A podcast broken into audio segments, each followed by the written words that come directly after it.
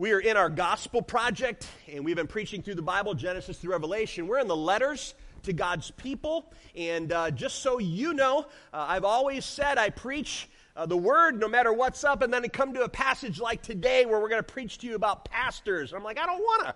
I don't want to preach to our people about what pastors are supposed to be like. It seems self uh, gratifying or it seems self focused, but I had to keep reminding myself we don't just throw things away that we're not comfortable with. We preach the word, right? That's the key. And so this morning, we're going to be talking about two things, but it's all underneath the, the heading of our big idea, which is we must obey his word, both pastor and people.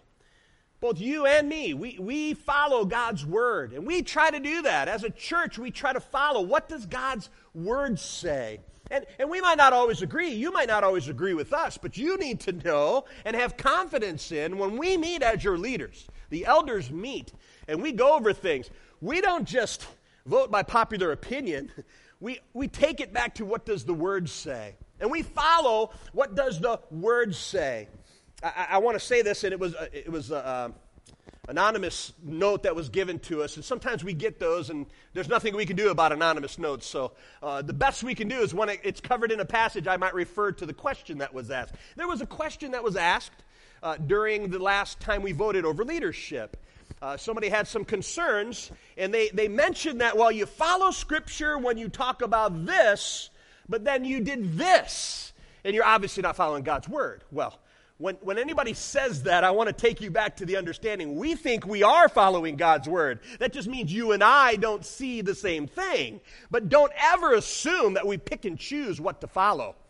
Uh, specifically, the issue was number one about women in leadership. And we've looked at passages and we've studied it. We took a long time.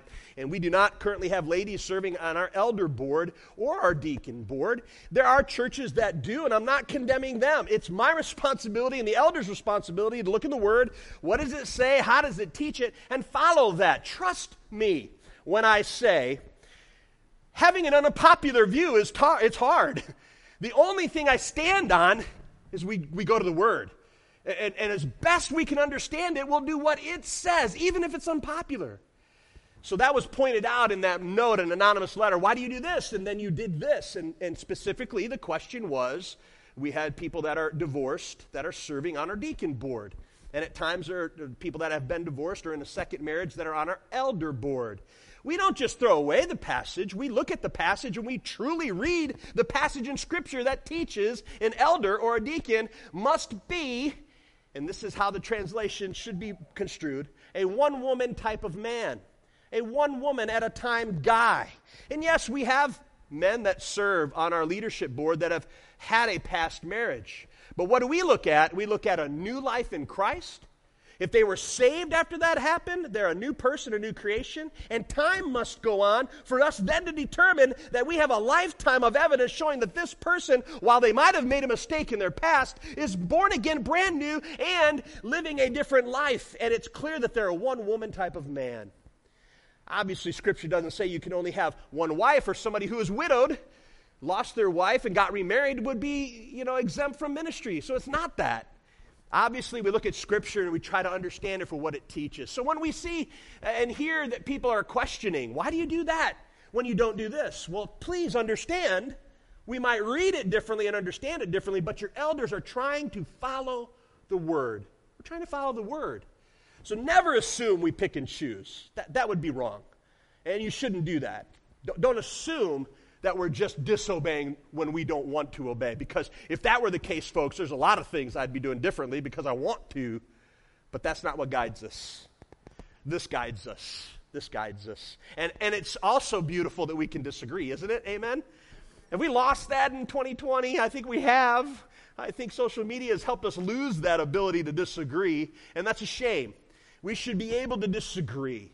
But at the same time that you disagree, you should put your trust in those that you've put into the leadership roles. I know that's hard. I know that's hard. I had somebody who was very upset at me early on in this corona thing saying we never should have shut our doors. We never should have shut our doors. And you can have that opinion, but I have a responsibility. We shut the doors out of love, not fear, out of love, concern for others, we shut the doors down. And then we gradually, with thoughtfulness, went through phases, and we walked through phases quickly, by the way. Um, I was talking about our church meeting this morning, and a church that I was previously at started getting on their pastor, like, see, Don's having church. well, we having church inside because Don's having church. I quickly responded, ho, ho, ho, ho. No, no, no, no, no. That's what we're doing for us. You do what your church does. That's the proper approach to this whole thing. I had somebody who's very angry at me, and they ended up leaving the church saying, You should never have closed the doors. I don't agree with that. I'm against our governor. I'm against the government. We should go against the government. We should do this. And then uh, I, I, responded kindly, and, and he came back with another thing about saying, well, uh, the governor says this, and you're doing this, and they're doing this, and we're doing that, and who do I listen to? Who do I follow? And I wrote back a really simple email. I said, simple, your elders period. I'm not saying you have to agree with us, but your elders made a choice. The choice was made, and so we move forward. We move forward. That's the right. We can disagree, but we move forward trusting those that are put into leadership, and that's hard, I understand. But I say all of that so you know, as Oakwood, you should have confidence. Whether you think we're right or wrong, we go to this. Amen? We, we can agree on that, right? We can go to this God's Word. It is the final stopping point, it's the starting point, it is what we rest upon. It's hard to be a leader. Have you, are any of you leaders of anything? Owners of anything? It's hard to be a leader. Not saying we're perfect, but I have confidence that we do our best based on what God's Word says. So this morning, that's what we're going to talk about. We, everybody say we. We must obey His word. God's word. It is central, it is supreme, it is what we base everything upon. And we're going to turn to 2 Timothy 4. Go ahead and get your Bibles out or a gadget out. 2 Timothy 4, and we're going to talk about the pastor. And then we're going to turn our, our Bibles to Titus 2 and talk about the people. We must follow God's word, obey God's word, both pastor and people. I would say, as you're finding that passage uh, in 2 Timothy 4, Paul is writing, and he's writing to a young pastor named Timothy. He's giving him instruction. Uh, again, I feel awkward doing this, talking about pastors today. Let me give a real, just a really quick defense of pastors. We've gone so far. I grew up in an environment where pastor was everything. He was CEO, chief, king, everything he said you did. It was pastor alone, uh, okay? And that's a pendulum swing that wasn't healthy in churches. The pastor as the voice. And we've swung the pendulum, but can I say, anytime you swing the pendulum, sometimes they swing too far. And I feel terrible that I have to actually give a defense of the role of pastor today. I've heard it said that the word pastor is not even in the Bible. Ephesians 4. He gave some to be apostles and pastors. Everybody say pastors. Pastor does exist. Pastor does exist. While the pendulum swung too far and pastors became kings and dictators, I think the pendulum swing too far could also be dangerous. Uh, we, we, we studied a book here not too long ago, and in the book it told our board do not listen to your pastor. I said, What? I mean, the book actually te- taught, don't listen to your pastor. He was, he was basically swinging the pendulum back because the problem was pastors were the only word, and he, he was swinging it back. He swung it too far because let me just say, from a pastor's point of view, I didn't move all the way over to your side of the state to become one of y'all, to not have any voice. So the pendulum, you understand what I'm saying, right? Bill, you with me here? I mean, there, there's pastor as king, dictator, and then there's so far that you don't even recognize the person or the role or the office of pastor. That's too far. I love Oakwood. We are an elder run church. The elder board is the ruling board, which I am just one of. I have a place there, and it's not as dictator king, it's as one of, equal voice of the elders. But then who am I? As the lead pastor, you call me to be the lead pastor. Who am I? Well, I, I think I fall in that category of Paul and Timothy, young Titus, who were taught to be pastors over the church. I believe there are multiple elders. That's why I came to Oakwood. I love this governmental style. That church I talked about that I used to be at, the people are barking online, they're congregational led. They come together and they all get a vote. That's awful. You know what happened? they were 50 50 split. Everybody came in and voted their opinion, and they were 50 50 split. I love the fact that we are elder led. In other words, you, the people, choose who your leaders are, but then you put your trust in those leaders, and they make choices. Are you with me? I know this is hard stuff to understand, but that's how we are run. I am an elder, just one of the elders, but at the same time, I am your lead pastor, and I don't apologize for that. I don't dictate, I do not have control. We just had a, a, an elder meeting this past week, and Jim Bongiorno, our chairperson, was out of town. He, he called me and he said, Don, would you like to lead that meeting? Constitutionally, I'm not allowed to lead the meetings, even. It says in there, the lead pastor shall not lead meetings. A little, you know, again, swung the pendulum too far for safety. I get it. Make sure he doesn't become a dictator. Let's. And so I said, no, Jim, let's ask Jeff to do it. And we got out before 9 o'clock, didn't we? Wasn't that great? We got out early because Jeff was in charge. I love it. That is a good thing. It's a positive, a positive thing. I say that to you because I do believe, listen to me, the Bible teaches he gave some to be apostles, he gave some to be pastors. I'm your pastor. I got here and learned pretty quickly that Shane was not uh, elevated to the position I think he should have been. He was seen more as a hireling than a pastor. And I came and said, That's not right. I see what he is. He is a pastor. And, and I made him an, an a, um, associate pastor of this church, which is a big thing. Ben is assistant pastor. He came in as one of the assistant pastors. But Shane, he's an associate pastor. He's, he's shepherding with me. We're not co pastoring this church. I'm the lead, he's the associate, but he is a pastor. Friends, I, I just want to let you know, and eyeballs here, I want to make it very clear. Julie and I talk about this all the time. I think God brought me from Battle Creek for two reasons, main, mainly two reasons. Number one, Pastor Bob was in his final years. And I think I came because I had a man over me for 20 years that was wonderful, and I wanted to see him finish well. And I stayed to watch him finish well. And when I got here and met Pastor Bob, it was rough times. And I stayed because I, I wanted him to finish well. And praise God, he did. I think we elevated him back to the position that he deserved. And I noticed, second thing, that Pastor Shane, I, I, thought we needed to do some things, and we did that. I came, and I hope you realize that anytime I introduce myself, I say I'm PD. I'm one of the pastors here. Do you hear me say that? I, I don't usually call myself lead pastor. I'm doing it today just because I'm teaching, but I don't elevate myself. I want to elevate Pastor Shane to his proper role. I want to elevate Pastor Bob to where he was seen and loved and revered. Those are all positive things. No church will do well if a pastor wants to be king. Do you hear me? No church will do well. If a pastor wants that and he wants to be the only voice, the church will struggle and implode. That's why it's crucial to have a pastor who will humble himself and say, I'm part of a team. Yes, I have title, and yes, I should be understood as lead pastor, but I'm not going to fight for that. I'm not going to I'm not going to go around reminding you of that. Keep it here because Boy, I, I hate the swing of the pendulum when it goes too far the other way. And we have to even say, I, a pastor exists today. That's not right. Pastors do exist. I'm here. So the Bible in, in Timothy, 2 Timothy 3, before we get to 4, Paul is talking to Timothy, and he's talking about his example as pastor, his example, and then an encouragement to Timothy. And it comes down to these verses, 2 Timothy 3 16 and 17.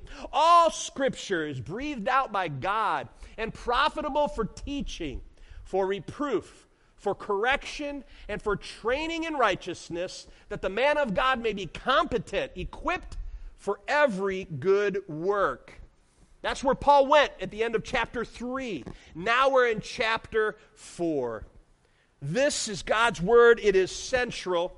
It, it is supreme and it is what we preach out of here at Oakwood. And can I just say this too? We're doing a lot of cleaning up and teaching today.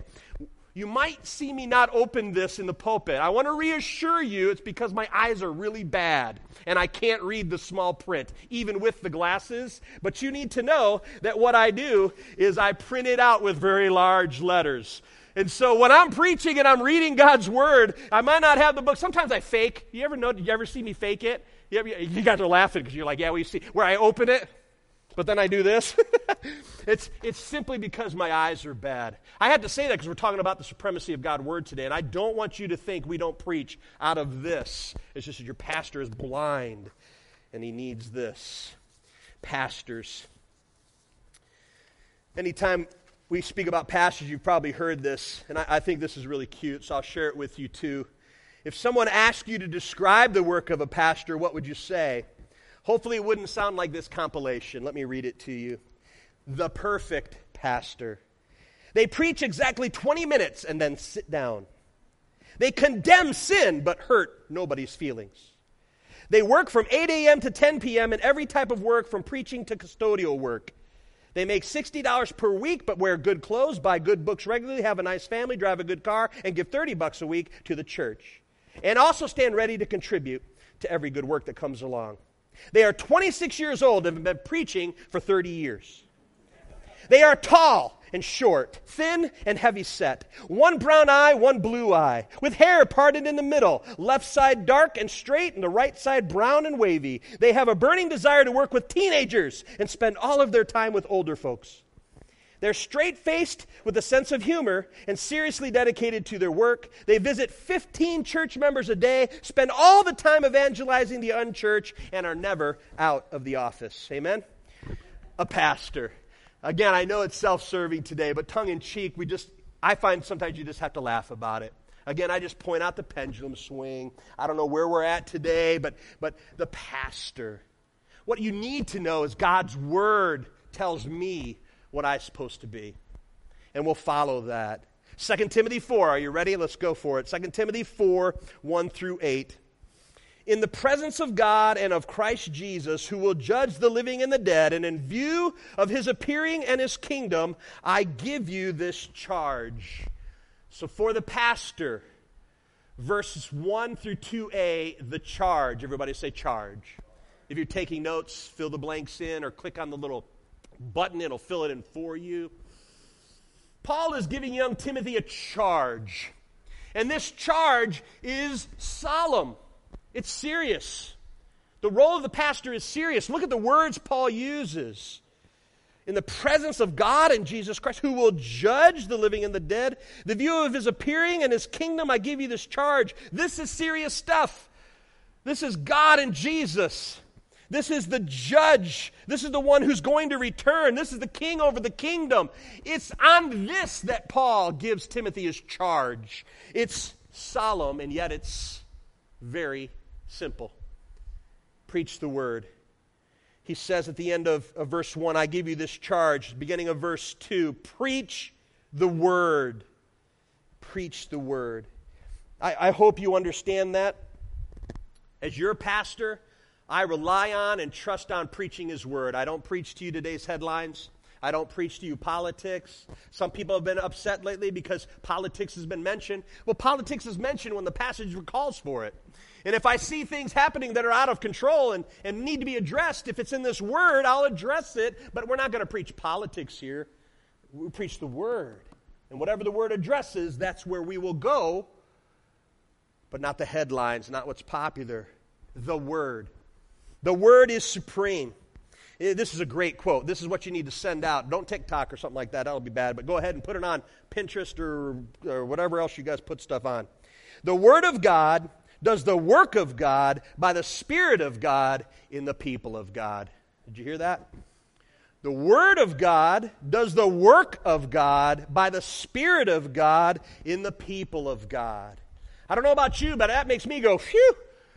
It's not all about me, it's about the Word as a pastor, when I come to preach, I'm not concerned about entertaining. I'm not concerned about your, your uh, excitement or your level. I, am glad you don't have little numbers that you hold up. Oh, Pastor, that was an eight. Good job, Pastor. You know, or sometime through it's a two. You know, I'm glad, I'm glad I'm not going for that.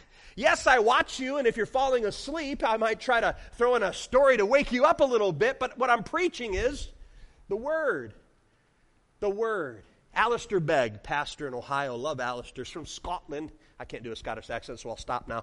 From Scotland, and uh, he tells a great story about the word. See, he grew up in Scotland, and he said it was so different than here. As a young, as a wee lad, he was growing up there in church, and what would happen is every Sunday, the Beetle, not the Beatles, the Beetle, I think it's T, not D, the Beetle would come out with the big book big, big, mammoth book. And he would walk out solemnly, holding it in his hands.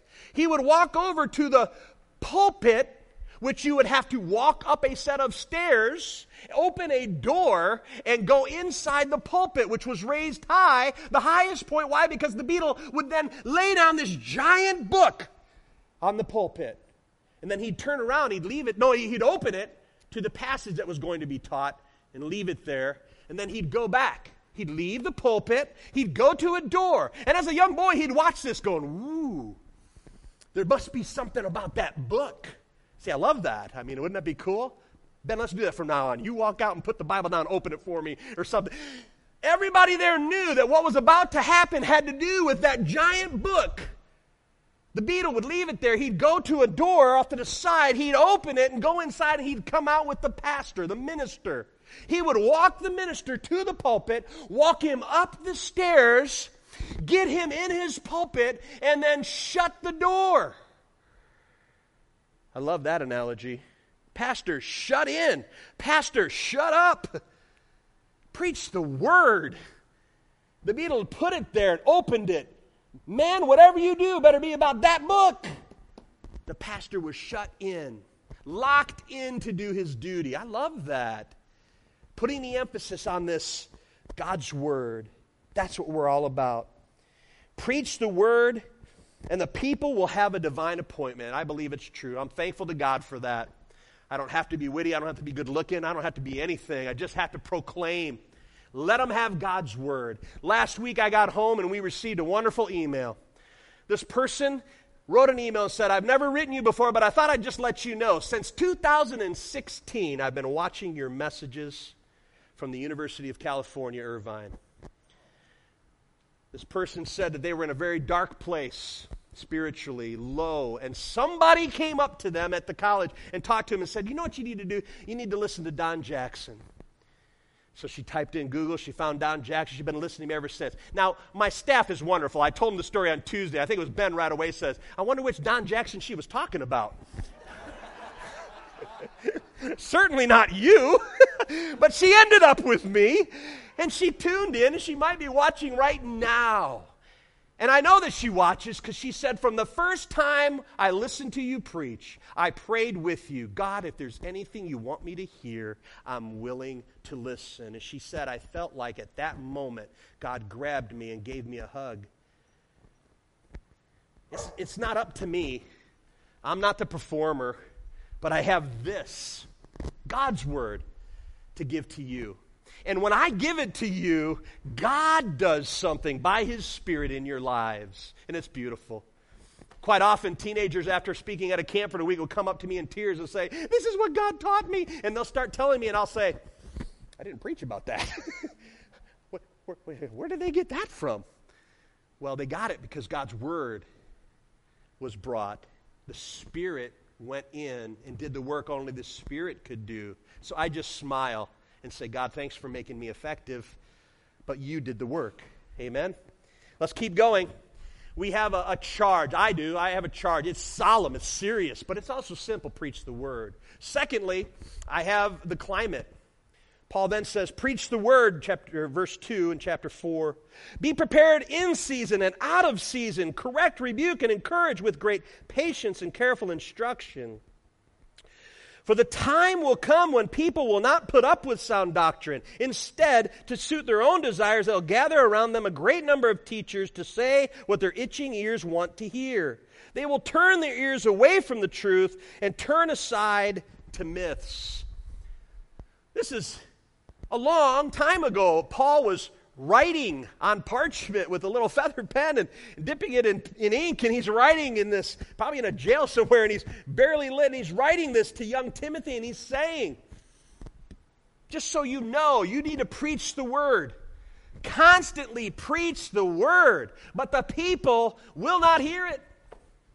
Just so you know, they will turn their ears away from you. And I, of course, we think, boy, he knew what he was talking about today. Today, you can get online, listen to any great pastor.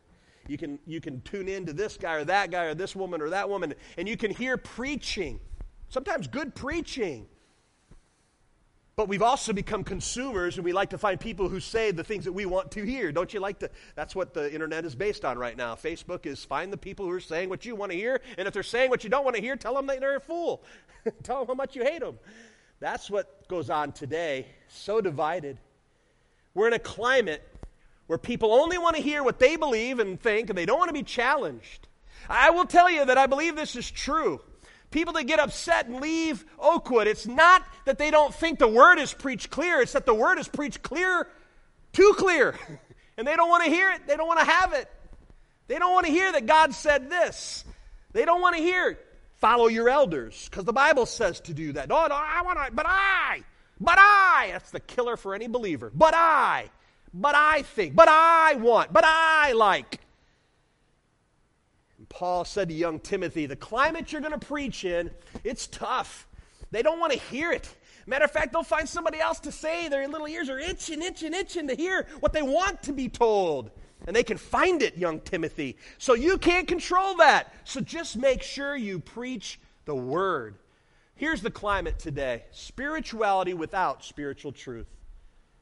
We want spiritualness or spirituality, but we, don't want to have a, an authority. The world wants to have spirituality, but they don't want to have a final authority, a final word. Yeah, but, yeah, but, yeah, but. Uh, uh, again, it's the scariest thing as a pastor sitting in my office behind my desk with the Bible open. Somebody comes in to ask me about something, and I tell them what the word says. And they look me right in the eye and say, Yeah, but. Yeah, but. Yeah, yeah, yeah, yeah. I know it says that, but so and so in California on the internet said that, that we were just misunderstanding that, and it's fine. It's fine. Or that was, yeah, yeah, but, but yeah, Paul was, uh, he was a misogynistic person and he, he didn't like women, and, and so anything he says has nothing to do with. Preach the word. Preach the word. It's God's word. I believe this is infallible. I believe it's inspired. God breathed it out. I believe we can trust in it, but I believe we must submit to it. Amen? So preach the word, preacher. Even if the climate is in season or out of season, preach the word. He goes on then to say the next two words, chapter 4, verse 5. But you, young Timothy, but you, even though they're going to be not wanting to hear the word and they're going to be convicted by what it says, but you, and then he gives them a challenge or the commitment he's asking them for, the charge, the climate, the commitment. Verse 5 But you, keep your head in all situations, endure hardship, do the work of an evangelist, discharge all the duties of your ministry. What is he saying? I think what he's saying to young Timothy keep on keeping on, young man. Get up and preach the word. Then get up and preach it again. Do it again. Do it again. Keep on being a pastor in season and out of season, popular or unpopular, preach the word, discharge all the duties of a pastor. And there are many. I was bringing in cases of water from Sam's this week. And there were people, wonderful people here volunteering. And they're, they're doing the outdoor yard work. They're, they're beautiful, by the way. That team that Keith Monroe has put together doing great work. And one of the ladies was there as I was hauling in water. And she's like, uh, Excuse me, is that what pastors do? I'm like, Yes, when we want a break, we go to Sam's and buy water because it's easy.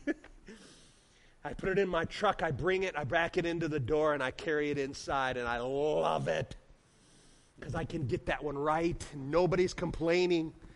And she's like, I just didn't know pastors did that too. You know what? Yes. Yes, there's no right or wrong answer. Paul told Timothy, discharge all the duties. Last week, what and spoke to the family, lost a four year old to drowning. That's one of the duties, and it's hard. This past week, I married a young couple, not so young, a middle aged couple, and I loved it. That's fun. There's fun duties, there's hard duties, there's water duty. You know what? And I just trust that Paul knew what he was saying when he said, Do it, do it, Don, do it. Keep doing it. Keep on keeping on. Timothy, Titus, all y'all, keep on keeping on. Say it for me. Tell me, would you? Keep. Just keep on. The commitment that's required. And then Paul, I love what he does here. Let's finish verse 6 to the end. And he gives his example. He says, Hey, young Timothy, I'm not just talking to you stuff. I did it. Here's what he says For I am already being poured out like a drink offering, and the time for my departure is near. I have fought the good fight. I have finished the race. I have kept the faith. Now there is in store for me a crown of righteousness, which the Lord, the righteous judge, will award to me on that day. And not only to me, but also to all who have longed for his appearing. Amen. Amen. Paul's telling a young pastor, I did it. I kept on keeping on. And yes, it was hard. I was shipwrecked. I was stripped naked, thrown in jail. I was beaten. I was starved. Bitten by snakes twice, should have died. Got coronavirus and lived through it. Paul said, I'd done it all. Young Timothy, I did it all, and I kept doing it all. I did not quit. Keep on keeping on, young man. I love that example. Pastor Spencer in Battle Creek, who's my mentor, he called me yesterday on the phone. Don, are you really having a wedding this Friday? Yes, Pastor. We're, my daughter Emily, we're celebrating her wedding. She, I married her in my backyard, but we're going to do the official show. The, you know, the dresses were bought, people. We got to do it, right? So she's going to walk down the aisle. Mom's got their dress. She's going to walk. I got a new suit. I get to walk her down the aisle. Grandparents are going to be there. Yeah, we're doing the whole show. I get to stand up and do the vows, and instead of do you, I'm going to say did you, and then I'm going to look at the other one and say how they doing on that, by the way. It's going to be fun. Pastor Spencer called, Don, are you really doing that wedding? Yep, I'll be there. Oh, I hope you're going to be there, Pastor. I love you. Love that man, a man who did it. He did the work of ministry for many years. And he's waiting for his call to go home, like my friend Pastor Steve. He did it and he did it and he kept doing it and he kept doing it. He didn't quit. He kept on keeping on. And Steve went home to his reward and glory. Amen. And the father said, Well done, Steve. Thank you. You preached the word in season and out of season. Good job, my faithful servant. And Pastor Bob went to be home with his Savior, and he received his final reward. God said, Welcome home, Bob. You did it. You just kept on keeping on. Yes, I sent you to that crazy little white church with mice, rodents all over the place, and a couple of people still there. I sent you to be their pastor right out of college, Bob. And what happened? You grew up a people. You grew up a people. You loved a family. You turned them into a family. I gave you a mice infested, rotten building with a few people, and you built it. And then you moved over here and you built something bigger and you built it. Oh, thank you, Bob. Well done, my good and faithful servant. Their reward. And we Younger, I can't say young anymore. Younger pastors honor that, need to honor that. Oh, the shame of coming into a place and getting rid of the guy. The shame of coming in and, and just, we don't need you, we don't like you, you're older. Not, no, no. Honor. Honor the servant who came before you. Honor the one who did it faithfully. Honor the one who kept on keeping on. Watch out, people. I want to preach this today. I have a soft spot for pastors. And I pray that one day I'll be that old guy. And I pray some young buck will come from the other side of the state and say, I'm just one of the pastors. And love that guy who served you for 40. Love him. And love this guy who has been lowered and love him. I hope somebody's going to do that for me someday. The people. We'll move on. The people. Titus 2, 11 through 14. I'm going to follow the same kind of outline as I was watching and trying to put together a message today, I realized that Paul spoke to pastors and he gave them these three things the charge, he gave them the climate that it was going to be done in, and he told them about the commitment that was required. And then as I read Titus, it's there. He gives the charge first to the people, to you all. Verses 11 and 12. For the grace of God, we're in Titus 2. For the grace of God has appeared that offers salvation to all people. It teaches us to say no it teaches us to say no. The charge, first here for you, is negative. Say no to ungodliness and worldliness. What is your charge? Your charge today is to say no to ungodliness and say no to worldliness. But there's a positive charge too. We are also called to live upright, self control, godly lives. That's your charge. People, the pastor must obey his word. You must obey his word. And God's word tells you to say no to ungodliness and worldliness and to say yes to living upright. Godly lives self control. There's also a climate there. It's interesting. You find it just like he told pastors there's a climate in which you're going to preach the word. It says in verse 12, it teaches us to say no to ungodliness and worldly passions, to live self controlled, upright lives, godly lives in this present age, while we wait for the blessed hope, the, peer, the appearing of the glory of our great God and Savior, Jesus Christ. What is the climate that you're supposed to be saying no to ungodliness in and what you're supposed to be living upright in? The climate is right here, right now, until then. Until then is the coming of the Lord. So you're in this time frame right now. You were born in these years. This is when you live. And this applies to you today. You today, 2020, you're to live a godly life, upright, self controlled, saying no to ungodliness and worldliness. That's how you're to live right here, right now. Until then. Right here, right now. Until then. Say it with me.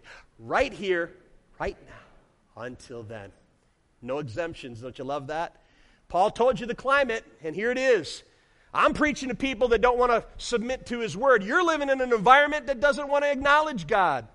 And you're to live godly which means you're going to be different. That's your call, that's your charge. It's, go ahead and uh, show, show, show of hands here. How, how many of you find it difficult at times to follow Jesus in a world that doesn't recognize him? It's hard. Amen? Yeah. It's hard. People say, well, why would you do that? Why would you? You go to church on Sundays during coronavirus in the summer? Why aren't you on the boat? Why aren't you in the cabin? And there's nothing wrong with the boat in the cabin, by the way. Nothing wrong with that. You just get one weekend to do that. The rest of you got to be here. or go Friday and Saturday. I, I don't know. But why would you do that, Christian? Why would you go to church? Why would you, why would you do that? You're the only person that doesn't cuss and swear.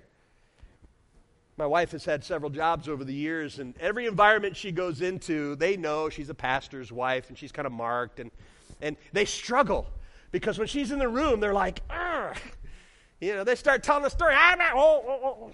Sometimes people actually say, Julie's, Julie's here. Julie's here. And that's okay. You might get frustrated, but guess what? You're the light. The darkness has to flee when the light appears. And so being light means the room changes.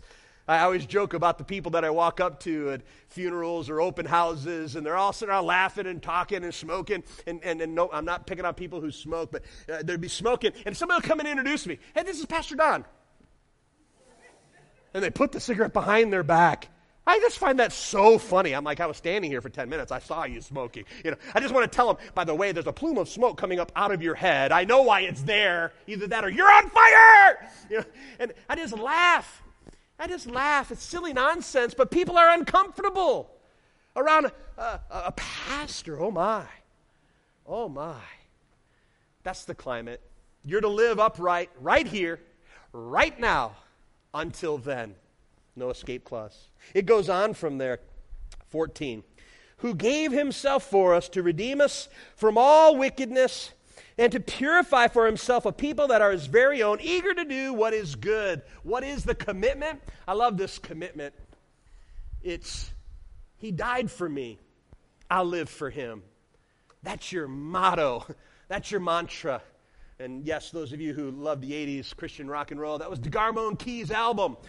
He died for me, I'll live for him. I've got it on a patch on a coat. He died for me, I'll live for him. He died for me, I'll live for him. He died for me, I'll live for him. Paul says right there when he talked about the great and glorious appearing of our God and Savior Jesus Christ, who gave himself for us. He died for us to redeem us, to purify us.